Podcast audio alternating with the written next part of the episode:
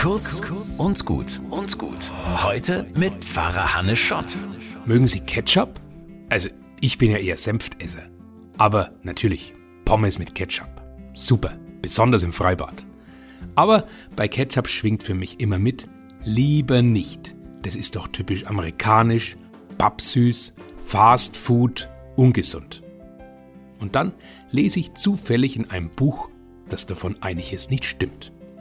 Ursprünglich gab es in China eine Soße aus gesalzenem Fisch, Muschelfleisch und Gewürzen und die wurde Ketchup oder so ähnlich genannt.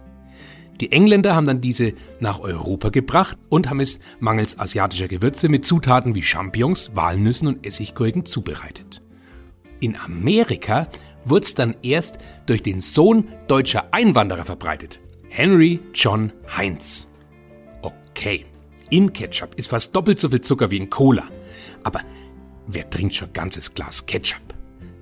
Ich finde, es ist oft so. Ich ruhe mich auf meinen Vorurteilen und auf meinem Halbwissen aus und ich habe eigentlich keine Ahnung von der Geschichte und von der Realität.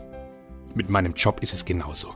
Ständig treffe ich Leute, die haben gegenüber Gott und dem Glauben und Pfarrern viele Vorurteile, aber haben sich eigentlich noch nie mit einem unterhalten und haben auch das mit Gott und dem Glauben noch nie ausprobiert.